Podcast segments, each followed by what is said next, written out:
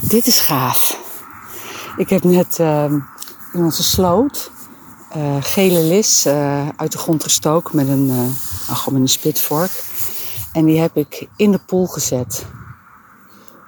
Ja, ik weet, ik ben van het allemaal natuurlijk laten groeien.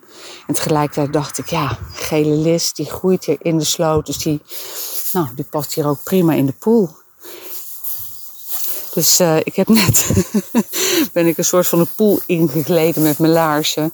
Ben ik met mijn handen onder water die uh, wortelstokken van die gele lis ben ik in de klei gaan drukken.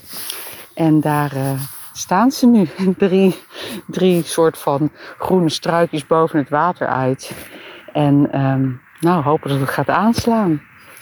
Um, daarnaast heb ik ook rond de hele poel allemaal takken in de grond gestoken. Ik denk allemaal op een halve meter afstand van elkaar.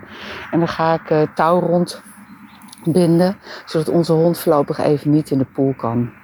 Hij, uh, ja, hij vindt het fantastisch, ik vind het fantastisch, maar hij trapt alles stuk.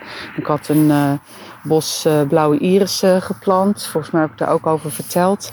En die had hij eigenlijk ook helemaal eruit gelopen. Dus die heb ik weer uitgetrokken op een andere plek er weer ingezet.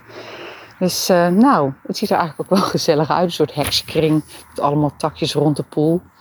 Morgenochtend, uh, het is nu alweer half zes en um, de zon begint langzaam onder te gaan. Dat is ook wel een mooi moment van de dag trouwens, als het zo nog vlak voor de schemer. Het is een uh, soort heel mooi licht krijg je dan. Tenminste, ik vind dat heel mooi.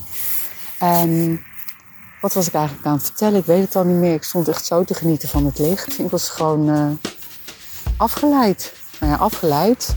Eigenlijk opgenomen door het prachtige van, uh, van de zon die uh, het gaan is.